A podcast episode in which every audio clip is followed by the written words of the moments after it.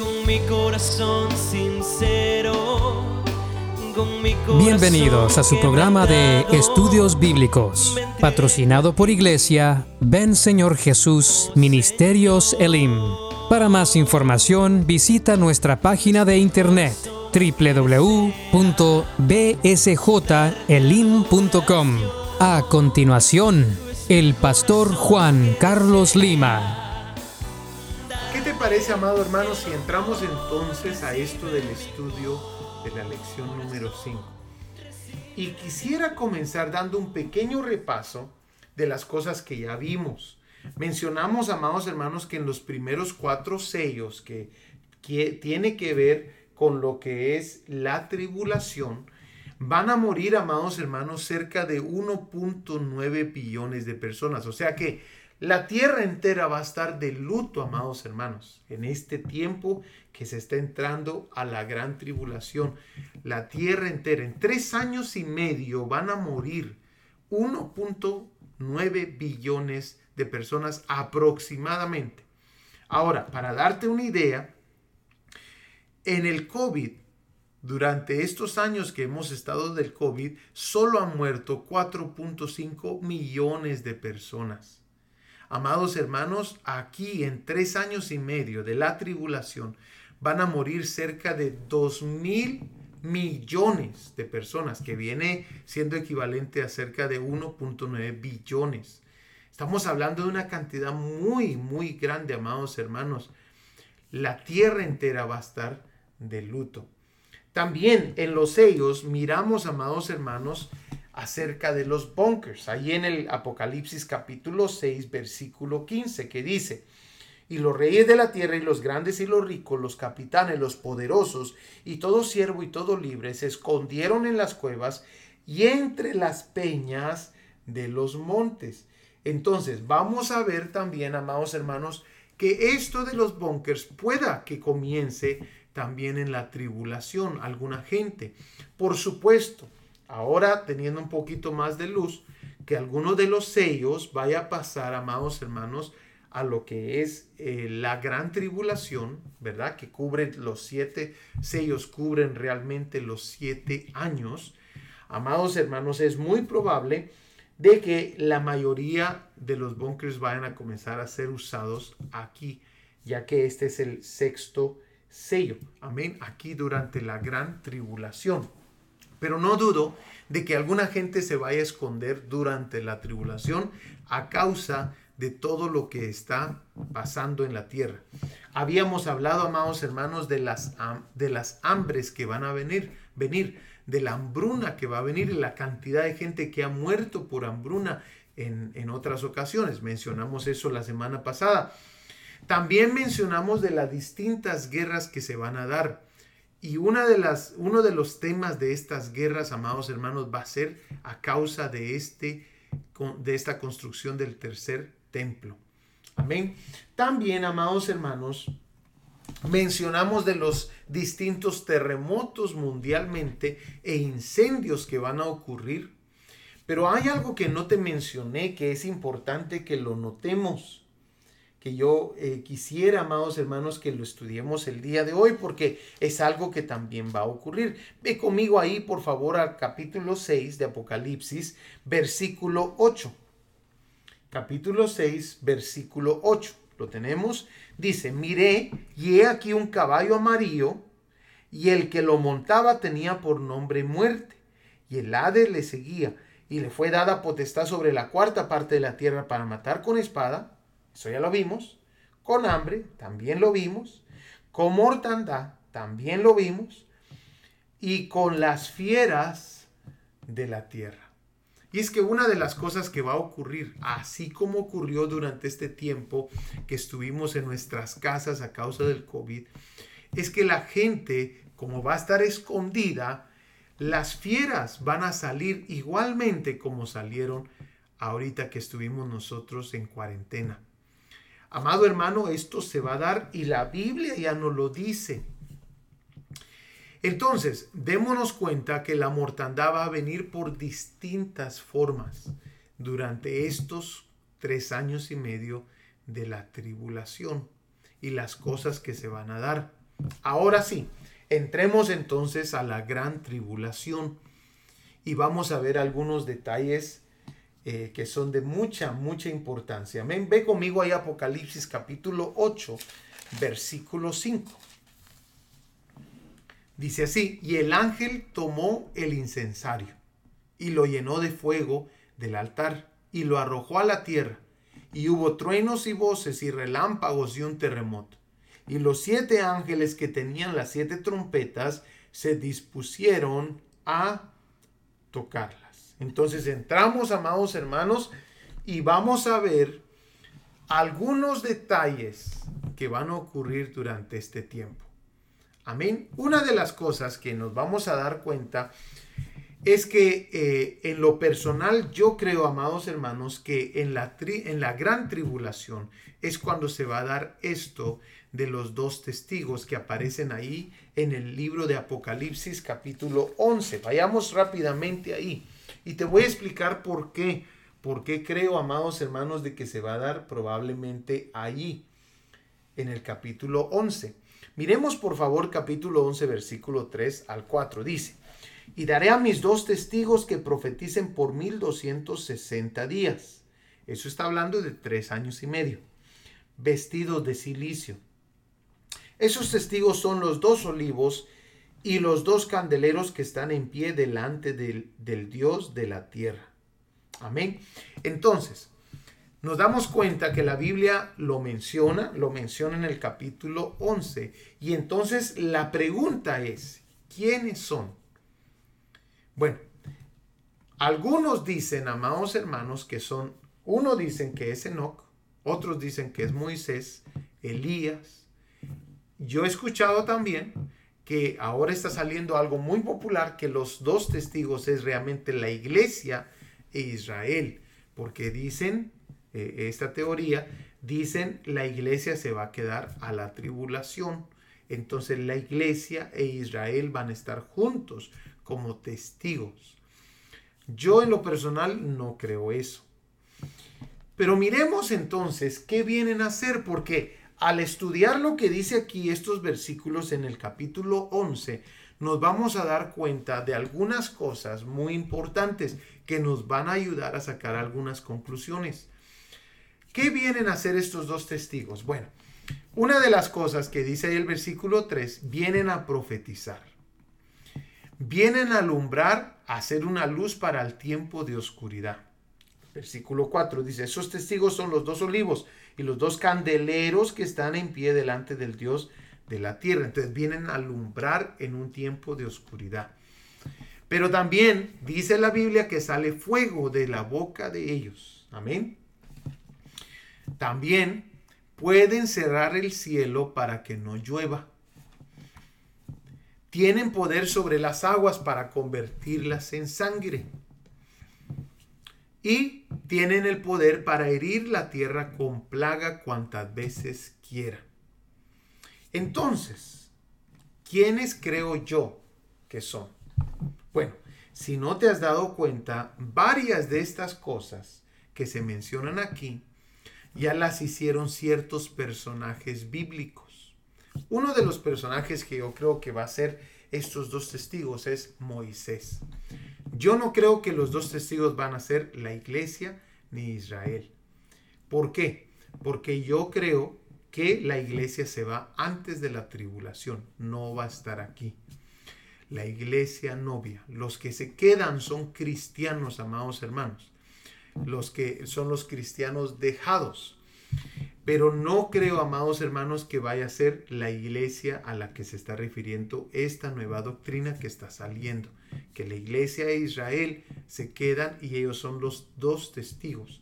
Yo no creo que sea la iglesia. Israel sí se queda, definitivamente. Pero entonces yo creo que es Moisés porque me doy cuenta que Moisés ya hizo varias de estas cosas que se mencionan ahí que van a ocurrir. Es más, amado hermano, está tan pegado esto que algunas de estas cosas que Moisés ya hizo en el pasado, que está registrado en el Antiguo Testamento, tiene que ver con algunos de los acontecimientos, como dando a entender, amados hermanos, de que es muy probable que el que va a provocar estas cosas van a ser estos dos testigos, como la copa 1, la copa 2, la copa 3.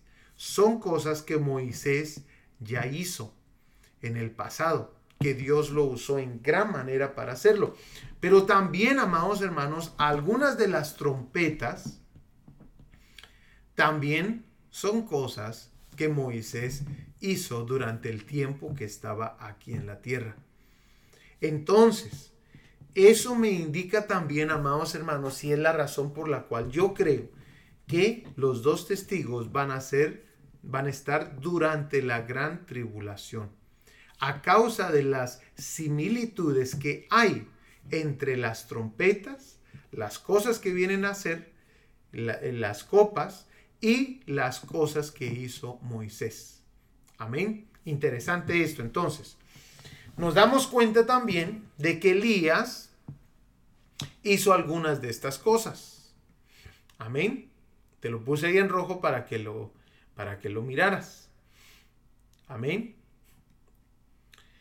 Y también tenemos que, y no podemos quitar esto eh, eh, de este estudio, porque es de mucha importancia, Malaquías capítulo 3, versículo 1, nos habla de la primer venida de Elías. Y es que una de las cosas y de los problemas que ha habido, amados hermanos, es de que, y esto, este error lo hizo el pueblo de Israel, el pueblo de Israel entendía que el Mesías iba a venir y iba a restaurar todo, amados hermanos, porque había muchas profecías del Mesías pero nunca se imaginaron de que las profecías habían que dividirlas entre la primera venida y la segunda venida del Mesías.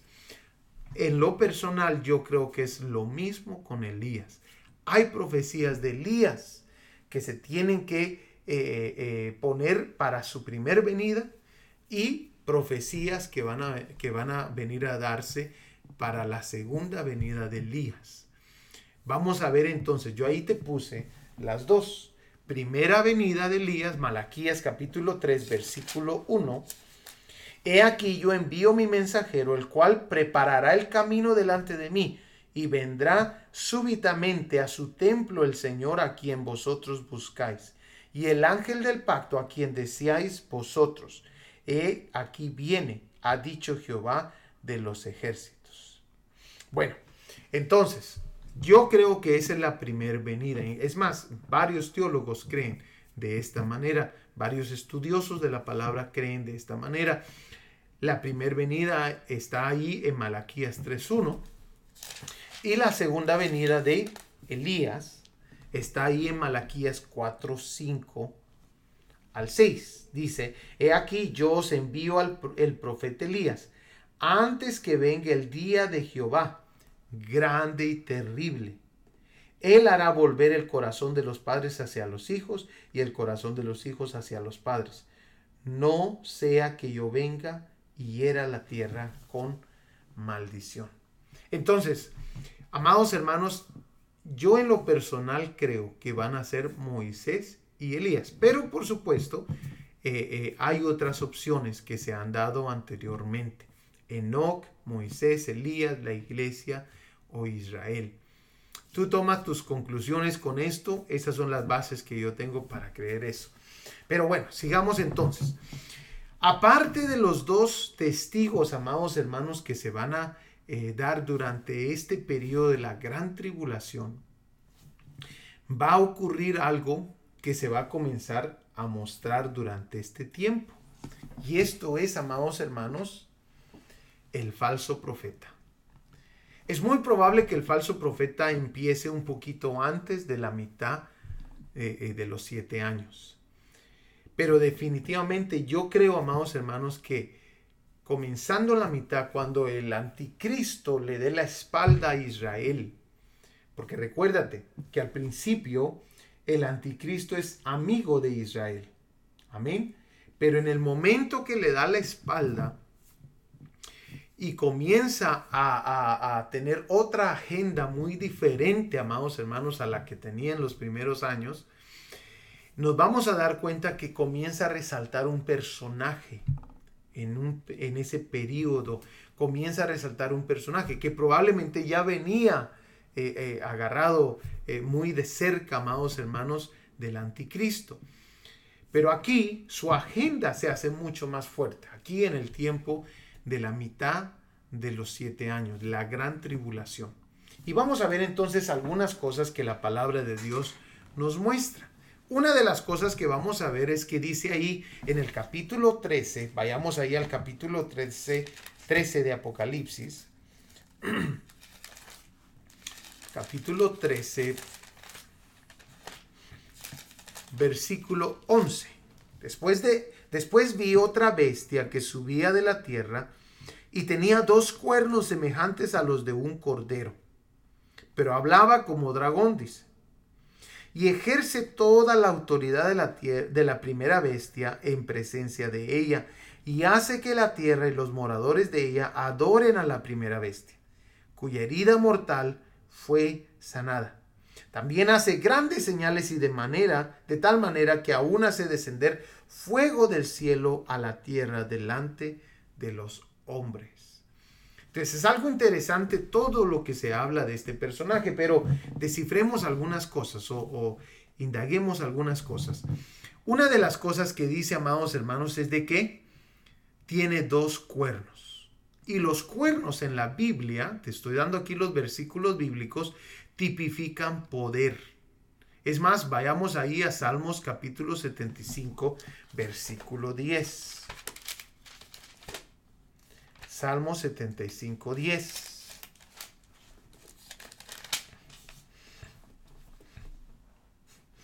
Quebrantaré todo el poderío de los pecadores, pero el poder del justo será exaltado. Esa palabra ahí que aparece para poderío amados hermanos, es la palabra queren. Esa palabra significa cuernos. Significa poder, pero también significa cuernos. La misma palabra, queren, significa, amados hermanos, cuerno o poder. Es por eso que no nos sorprendamos cuando miramos en algún versículo bíblico alguna figura que habla acerca de cuernos. Como aquí lo vamos a ver, lo miramos aquí, amados hermanos, con el anticristo, pero también si vas a unos, unos capítulos antes, vamos a ver, amados hermanos, ciertos personajes de la Biblia que tienen cuernos, porque el cuerno significa poder. Por ejemplo, amados hermanos, si vas conmigo ahí Apocalipsis capítulo 5, versículo 6, nos vamos a dar cuenta que un personaje muy amado de nosotros tiene también, eh, aquí lo muestran con cuernos. Mira por favor el versículo 6. Y miré y vi que en medio del trono y de los, de los cuatro seres vivientes y en medio de los ancianos estaba de, en pie un cordero como inmolado. Todos sabemos, amados hermanos, de que ese representa a Jesús. Pero mira cómo lo muestran. Que tenía siete cuernos. Ahora ponen el nombre siete. ¿Por qué? Porque Jesús tiene la plenitud del poder. Estos, amados hermanos, que está mostrando ahí de cuernos, tiene que ver realmente con poder. Varios personajes los vas a ver de esa manera. Te puse ahí también otro versículo bíblico muy importante, Jeremías 48, 25, el cual puedes ver despuesito, pero sí tienes que este, tener bien seguro de que en la Biblia el cuerno es la misma palabra en hebreo, es la misma palabra para poder. Entonces nos damos cuenta que la palabra poder también en la Biblia es, tiene que ver con cuernos. Amén. Entonces, nos vamos a dar cuenta, amados hermanos, de que este falso eh, profeta eh, nos vamos a dar cuenta, amados hermanos, que la Biblia lo describe con cuántos cuernos. Dice, después vi, capítulo 13, versículo 11, después vi otra bestia que subía de la tierra y tenía dos cuernos semejantes a los de un cordero, pero hablaba como dragón. Aquí hay una gran diferencia. Esto está hablando, amados hermanos, lo describen como cordero quiere decir que va a tener una imagen de piedad. una persona piadosa. Pero realmente cuando habla se da cuenta uno de lo que es eh, eh, su carácter, lo que él es, dragón. Interesante esto, ¿verdad? Miremos qué otras cosas menciona estos versículos. Dice también que hará que todos los moradores de la tierra adoren al anticristo, ahí en el versículo 12. Pero también, amados hermanos, hace, hace grandes señales. Hasta el punto, amados hermanos, donde hace descender fuego del cielo. Ahora, una de las cosas que se va a requerir, es por eso que te digo que es muy probable que comienza sus hazañas, sus hechos los comienza a hacer un poquito antes, no necesariamente cuando pega la gran tribulación aparece el falso profeta. Yo creo que va a, venir eh, eh, poco a poco, tomando autoridad. Pero una de las cosas que nos vamos a dar cuenta, amados hermanos, es de que el, templo para que los judíos crean, amados hermanos, el templo tiene que ser presentado delante de Dios. Y una de las cosas que había, y tú puedes ir a estudiar esto, en los templos tabernáculos anteriores, que le dejaba al pueblo saber que Dios había aceptado eh, las medidas y todo lo que se había hecho, era que tenía que descender fuego del cielo. A mí me parece bastante curioso que una de las cosas que dice la Biblia, amados hermanos, que va a hacer este personaje es que va a hacer descender fuego del cielo en presencia de los hombres. Y es que, amados hermanos tesalonicenses, también habla un poquito acerca de este engaño. Ve conmigo, por favor, ahí a tesalonicenses y vamos a ver que dice el capítulo 2, según de Tesalonicenses, capítulo 2, versículo 8, dice, y entonces se manifestará aquel inicuo, están hablando del anticristo, a quien el Señor matará con el espíritu de su boca y destruirá con el resplandor de su, de su venida. Inicuo cuyo advenimiento es por obra de Satanás, con gran poder. Mire, es que esto es lo que está detrás de estos personajes con gran poder, em, ¿dónde está? Con gran poder y señales y prodigios mentirosos y con todo engaño de iniquidad para que los que se pierden por cuanto no recibieron el amor de la verdad para ser salvos. Por esto Dios les envía un poder engañoso para que crean la mentira a fin de que sean condenados todos los que no creyeron a la verdad, sino que se complacieron en la injusticia. Todo esto se viene y se aproxima, amados hermanos. Ahora, quiero enseñarte esto. Y es muy importante que tomes nota. Yo en lo personal, amados hermanos, creo que la imagen que se va a levantar en estos tiempos de la, tribu, de la gran tribulación es la imagen de un robot. Yo creo que se le va a dar vida. Cuando la Biblia dice ahí que se le va a dar vida, es de que este robot va a poder pensar por sí solo. Este robot, amados hermanos, esta imagen que se va a levantar, es una imagen que se va, va a poder controlar el mundo entero, amados hermanos. Yo creo que es un robot. Te voy a explicar por qué. Tengo varias razones por las cuales yo pienso eso. Entonces, miremos por favor lo que dice aquí. Apocalipsis 13:15 dice, se le concedió dar aliento a la imagen de la bestia para que la imagen de la bestia, bestia también hablara y diera muerte a todos los que no adoran la imagen de la, de la bestia. Entonces, algo que ya está ocurriendo ahorita es de que los robots ya pueden comunicarse. Es más, amados hermanos, la tecnología ha avanzado tanto que el día de hoy el robot va aprendiendo de, la forma de ser de la persona, va aprendiendo en el camino. Los han diseñado a tal nivel. Y amados hermanos, yo creo que va mucho con las teorías que se han dado, que la marca de la bestia va a ser un chip Yo creo que va muy alineado a eso, amados hermanos. Ahora, escúchame bien. Algunas cosas van a comenzar a cambiar. Una de las cosas que va a comenzar a cambiar, amados hermanos, es el dinero. Es más, ya está cambiando. En algunos lugares, amados hermanos, ya no se aceptan cheques. Y vamos a darnos cuenta, amados hermanos, que en otros lugares van a comenzar a, a ser aceptables más lo que es una moneda digital. Las famosas criptomonedas. Monedas digitales. Las cuales, amados hermanos, van a comenzar a tomar mucho más terreno. Y lo que es el efectivo, las tarjetas de crédito, los cheques, amados hermanos, no se van a usar y en algunos casos se van hasta prohibir. Ya no van a ser aceptados.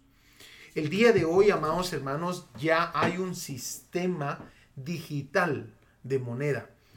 Eso era muy importante porque para que, eh, eh, dice ahí el capítulo 13, eh, versículo versículo 15 y 16. Mire por favor, Apocalipsis 13, 15 y 16. Y se le permitió infundir aliento a la imagen de la bestia, para que la imagen hablase e hiciese matar a todo el que no la adorase. Ok, un momento. Recordémonos que ni el anticristo, ni el falso profeta, ni Satanás son omniscientes. Ellos no conocen todo. Solo Dios es omnisciente. Solo Dios es omnipresente. Solo Dios, amados hermanos, eh, tiene estas características que solo le pertenecen a Dios. Es por eso que yo creo que va a haber un sistema digital un sistema que se va a usar, amados hermanos, para eh, eh, reponer estas cosas que ellos no tienen. Ellos van a necesitar tener, amados hermanos, una organización que les deja saber quién no, compra, quién, no, no tiene el sello, quién sí lo tiene. Quién no tiene la marca, quién sí lo tiene. Cómo saber quién comprar, eh, eh, eh, quién puede comprar y quién puede vender.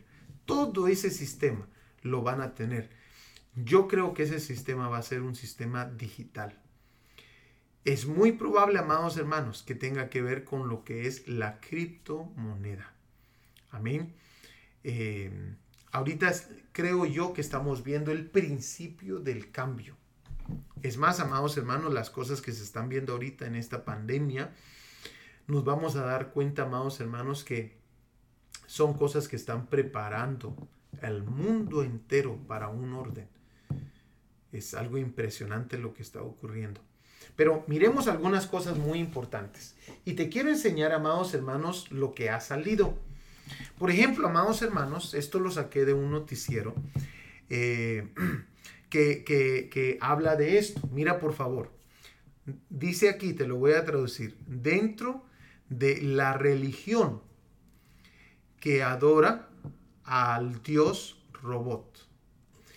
Se está, se está haciendo, amados hermanos, se está preparando una religión que va a venir a adorar a un robot. Esto ya está ocurriendo, ya está ocurriendo, amados hermanos.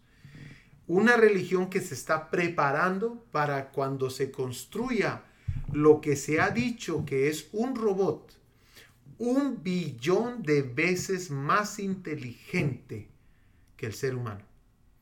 Esto ya está en preparación. Se está preparando esta religión para el momento que salga este robot inteligente, que es un billón de veces más inteligente que el ser humano. Es más, amados hermanos, lo que yo encontré, tú lo puedes buscar también, que le han titulado a este robot que, se está, que se está preparando, le han titulado La cabeza de Dios. ¿Por qué, amados hermanos? Mire, por favor, este robot que están construyendo será un billón de veces más inteligente que el ser humano. Uno de los ingenieros que comenzó Google y Uber ha comenzado una religión para adorar al robot. la cabeza de Dios. Así le han titulado. ¿Por qué? Porque dijeron ellos, ¿cómo se le puede llamar a algo que es un billón de veces más inteligente que los seres humanos? Y ellos salieron con este título. Ahora, esto, amados hermanos, se va a comenzar a dar mucho más lo que es la inteligencia artificial. Nos vamos a dar cuenta, amados hermanos, que hay cosas que ya están preparadas para este tiempo donde se va a levantar esta imagen. Yo en lo personal creo que la imagen va a ser un robot que puede hablar, que puede comunicarse y que va a ser muy inteligente. Amén. Ahora, Apocalipsis dice, y hacía que todos, pequeños y grandes, ricos y pobres, libres y esclavos, se, se, les pusiese una marca en la mano derecha o en la frente. Entonces, también creo, amados hermanos, de que esa marca tiene que ver con el chip. Esa marca tiene que ver con el chip para que todo esto funcione de esa manera como se está dando. Te quiero enseñar algunas cosas que ya están eh, eh, eh, en su lugar, que ya están solamente esperando el momento, el banderazo de todo esto que estamos hablando. Miremos por favor, por ejemplo, esta compañía. Esta compañía es oficial ya. Esta compañía ya salió. Ah, es más, amados hermanos, esta compañía viene existiendo desde el año, fue constituida en el año 2016 Neuralink. Eh, eh, el dueño de esta compañía se llama Elon Musk, el cual tal vez algunos de ustedes lo conocen. ¿Y qué, de qué se trata esto, esta compañía Neuralink? Mira por favor, Neuralink es una empresa norteamericana de neurotecnología fundada por Elon Musk y otros ocho socios para el desarrollo de interfaces cerebro-computadora implantables. La sede principal de la compañía está en San Francisco, constituida en el año 2016 y publicada en el año 2017. Ellos, amados hermanos, han estado probando y trabajando en lo que es una red, una net, que se va a poder meter entre el cráneo y el cerebro, para que el cerebro pueda comunicarse con las computadoras sin palabras, sin manos, sin estar escribiendo a máquina o escribiendo el teclado, sin nada de eso. Simplemente tú quieres hacer algo y se comunica directamente con todo lo electrónico. A mucha gente esto le va a llamar mucho la atención. Ahora, interesantemente, dice la palabra, amados hermanos, ahí, que Em, el versículo 16. Y hacía que todos, pequeños y grandes, ricos y pobres, libres y esclavos, se les pusiese una marca en la mano derecha o en la frente. Amados hermanos, poco a poco esta compañía o esta tecnología, porque puede ser que ellos sean solo el principio y alguien más lo desarrolle hasta este punto. Poco a poco, amados hermanos, eh, nos vamos a dar cuenta que comienza a trabajar esta tecnología. Ellos están ahorita eh, animando a la gente que apoyen esta tecnología porque hay mucha gente que tiene problemas, eh, que no pueden moverse, que, están paralíticos, ¿verdad? Y esta tecnología, dicen ellos, les va a ayudar. Entonces, amados hermanos, se va a ir dando poco a poco todo esto. Amén. Eh, entonces, miremos otro punto muy importante. Otra de las cosas que no te has dado cuenta, ahí en Efesios capítulo 2, versículo 2 dice esto, en los cuales estuvisteis en otro tiempo según la corriente de este mundo, conforme al príncipe de la potestad del aire, el espíritu que opera que ahora opera en los hijos de desobediencia. Bueno, sabemos, amados hermanos, de que Satanás, la misma Biblia lo llama el príncipe de la potestad del aire. Esa palabrita. Ahí, amados hermanos, en, la, en el aire. La palabra de Dios nos dice que ahí está operando. Amén. Pero dámonos cuenta que esa palabra aire en griego es la palabra aer, que significa la región atmosférica. amados hermanos, desde ahí está operando ahorita, en la región atmosférica. Pero ya te diste cuenta lo que hemos puesto los seres humanos ahí. Ahí en la región atmosférica, amados hermanos, es donde se han puesto todos los satélites que un día los va a necesitar el falso profeta, la bestia, o sea, el anticristo, los van a necesitar para gobernar este mundo entero. Entonces, amados hermanos, todo esto va de la mano. Todo esto se va a ir dando poco a poco y nos vamos a dar cuenta, amados hermanos, que las cosas que la Biblia muestra se van a dar a una eh, eh, eh, magnitud impresionante, amados hermanos.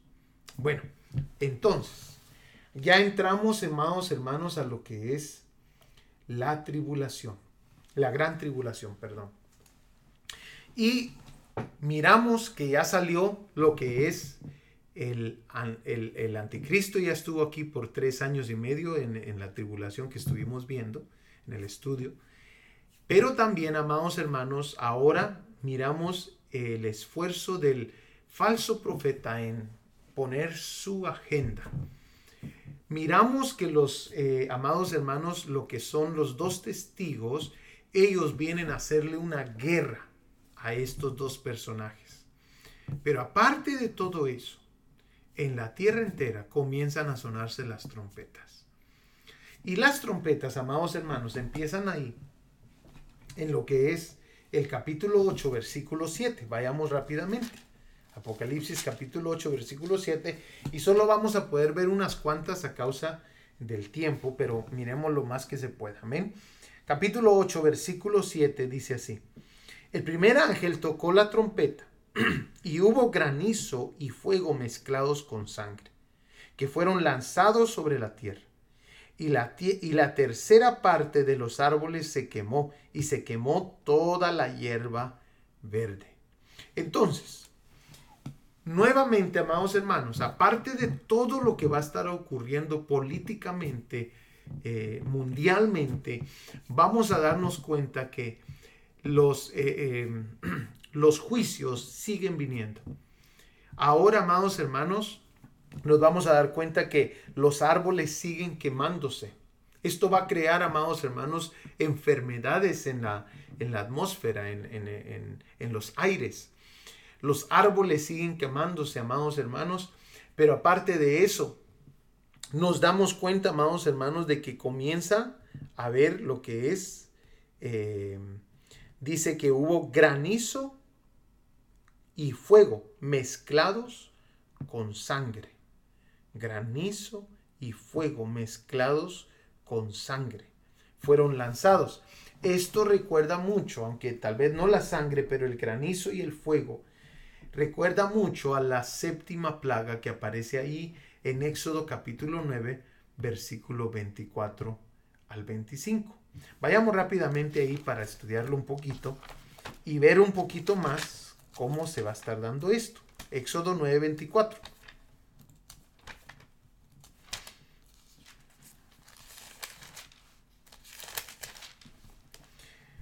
Dice así, hubo pues granizo y fuego mezclado con, con el granizo, tan grande, tal cual nunca hubo en toda la tierra de Egipto desde que fue habitada. Y aquel granizo hirió en toda la tierra de Egipto todo lo que estaba en el campo. Entonces nos damos cuenta que estos incendios tienen que ver, amados hermanos, con este fuego que va a descender juntamente con el granizo. Dice, así hombres como bestias, dice, están dándonos una idea de cómo va a ser este punto. Asimismo destrozó el granizo toda la hierba del campo y desgajó todos los árboles del país. Interesantemente, esto nos habla, amados hermanos, eh, nos habla de este acontecimiento de la primer trompeta. Ahora recordémonos de que esto está ocurriendo al mismo tiempo que está ocurriendo todo lo demás que acabamos de hablar. Estos van a ser tiempos terribles, exactamente como el libro de Mateo nos los, nos los indica. Vayamos a ir rápidamente. Mateo nos dice, amados hermanos, mire por favor el capítulo 24. Porque habrá, versículo 21, porque habrá entonces gran tribulación, cual no la ha habido desde el principio del mundo hasta ahora, ni la habrá. Y escúcheme, y si aquellos días no fuesen acortados, nadie sería salvo. Mas por causa de los escogidos, aquellos días serán acortados. Entonces, viene un tiempo muy, muy difícil a esta tierra. Yo te quiero pedir, esfuérzate, esfuérzate por ser tomado como iglesia novia. Bueno, miremos, entremos entonces a la, a la segunda trompeta. Ahora, amados hermanos, en el capítulo 8, versículo 8, el segundo ángel tocó la trompeta y algo como una gran montaña ardiendo en llamas fue arrojado al mar y la tercera parte del mar se convirtió en sangre. Y murió la tercera parte de los seres que estaban en el mar y que tenían vida. Y la tercera parte de los barcos fue destruida. O sea que está, amados hermanos, afectando todo. Amén. Se parece muy similar a lo que es la primera plaga de Egipto.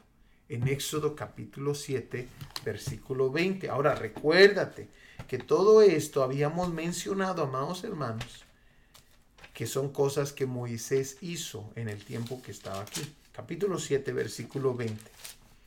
Dice,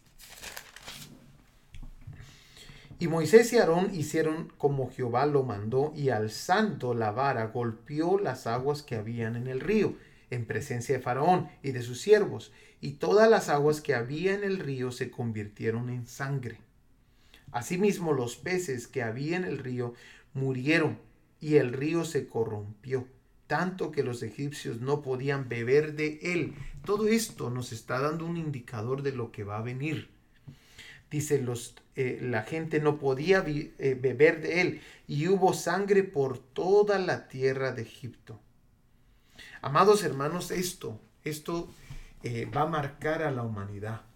Esto, amados hermanos, va a ser algo terrible porque nos vamos a dar cuenta, eh, eh, amados hermanos, de que esta gente va a querer tomar un poco de agua y no va a haber agua potable, porque todos los ríos, lagos y todo, amados hermanos, va a afectar. Esto, amados hermanos, este, esta trompeta afecta a los mares, pero la próxima trompeta afecta a los ríos. Amén. Mira lo que dice ahí. El tercer ángel tocó la trompeta y cayó del cielo una gran estrella, ardiendo como una antorcha y cayó sobre la tercera parte de los ríos y sobre los manantiales de las aguas. El nombre de la estrella es ajenjo. La tercera parte de las aguas se convirtieron en ajenjo y muchos hombres murieron por causa de las aguas, porque se habían vuelto amargas. Amado hermano, no solamente afectaron los mares, sino que ahora se comienzan a afectar los ríos. Y escúchame, dice ahí, amados hermanos, de que fue una estrella, una gran estrella, ardiendo como antorcha, que cayó sobre la tercera parte de los ríos. Ahora, miremos algo muy interesante. Esta palabra estrella significa astro o cuerpo celeste que brilla con luz propia en el firmamento. Esta, amados hermanos, va a caer, va a descender a la tierra y su nombre es que Ajenjo. Amén. El nombre de la estrella es Ajenjo, o sea, amargura. Y eso provoca que la tercera parte de la tierra sea, amados hermanos, eh, perdón, la tercera parte de las aguas se convirtieron en ajenjo. Ahora vayamos, amados hermanos, a la cuarta trompeta. aparte de todo esto que va a ocurrir en los ríos y en los mares, amados hermanos, va a venir una oscuridad, una densa oscuridad en toda la tierra. Ahora vamos a ver cómo ocurrió en el Éxodo para tener una idea de realmente cómo va a ser esto. Pero miremos ahí Apocalipsis 8:12, mira lo que dice. El cuarto ángel tocó la trompeta y fue herida la tercera parte del sol, la tercera parte de la luna y la tercera parte de las estrellas, para que la tercera parte de ellos se oscureciera y el día no resplandeciera en su tercera parte, y asimismo en la noche.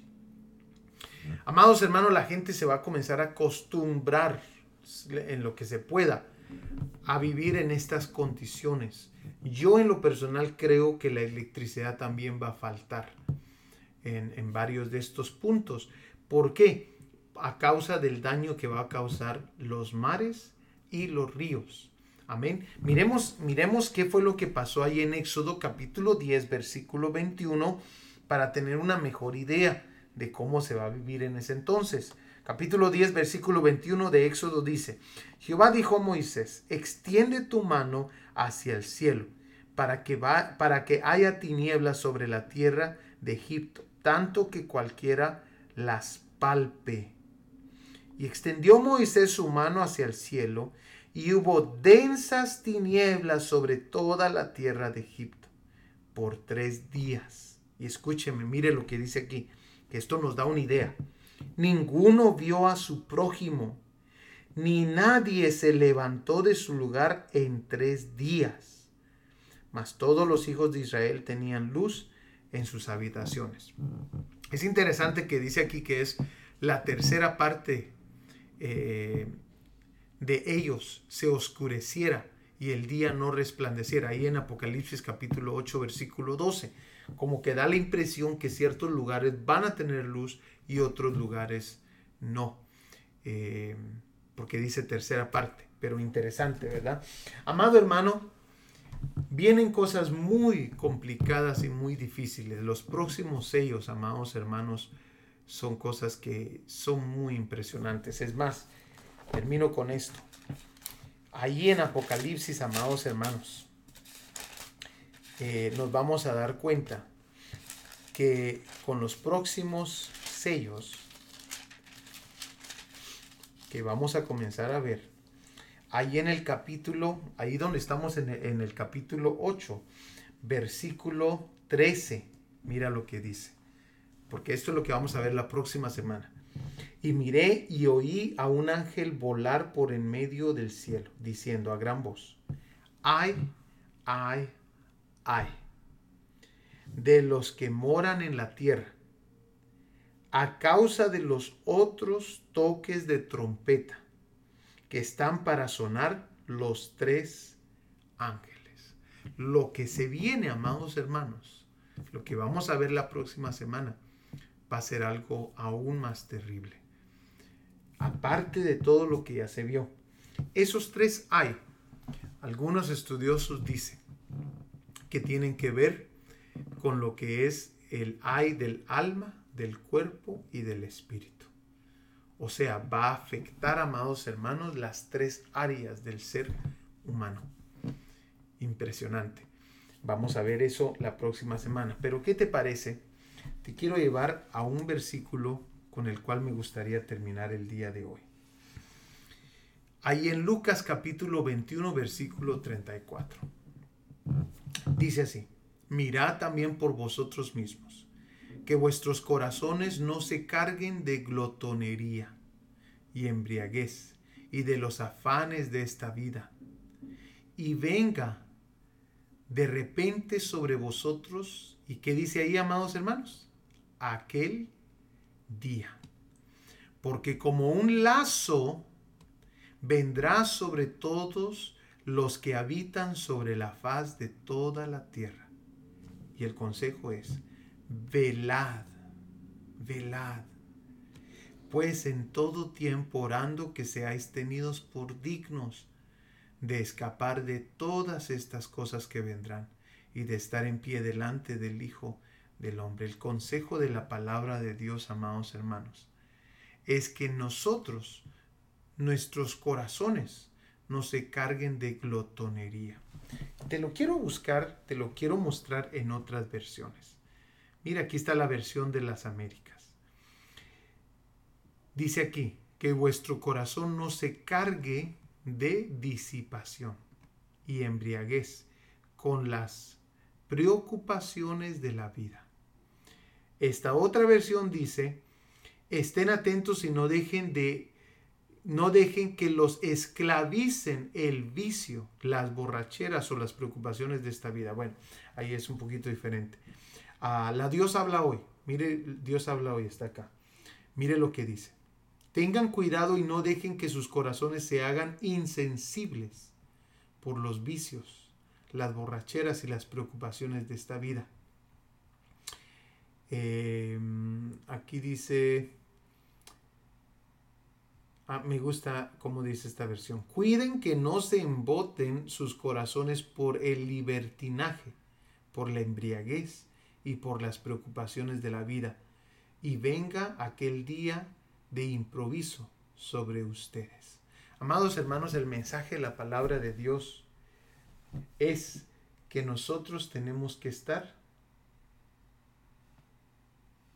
tenemos que estar listos y dispuestos para hacer la voluntad del Señor. Es bien fácil, amados hermanos, embriagarse en las cosas del mundo, embriagarse en, la, en los quehaceres de la vida. Pero la Biblia nos habla aquí en estos versículos que estemos alertas, que estemos atentos, que no vaya a ser, mire cómo decía aquí, que no vaya a ser de que nos agarre aquel día como un lazo que vendrá sobre todos los que habitan sobre la faz de la tierra. Si tú has estado alejado de Dios, es tiempo de regresar. Es tiempo de regresar, amados hermanos. Y escúchame, si tú has dejado tu primer amor de las cosas del Señor, es tiempo de regresar a ese primer amor. Haz las cosas primeras, dice la palabra del Señor. Espero que esta enseñanza te haya eh, ayudado a comprender un poquito más las escrituras. Que Dios te bendiga. Te espero por favor para Hemos llegado al final de nuestra programación. Te esperamos para nuestro próximo podcast. Si deseas saber más de nosotros, visítanos en nuestra página de internet www.bsjelim.com este o acompáñanos en el 2001 North Frolic Avenue, Waukegan, este Illinois 60087. Nuestros pastores Juan Carlos y Mónica Lima te recibirán con los brazos abiertos. Que Dios te bendiga.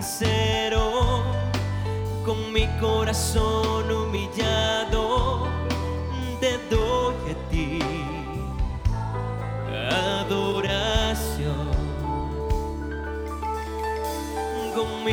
corazón sincero.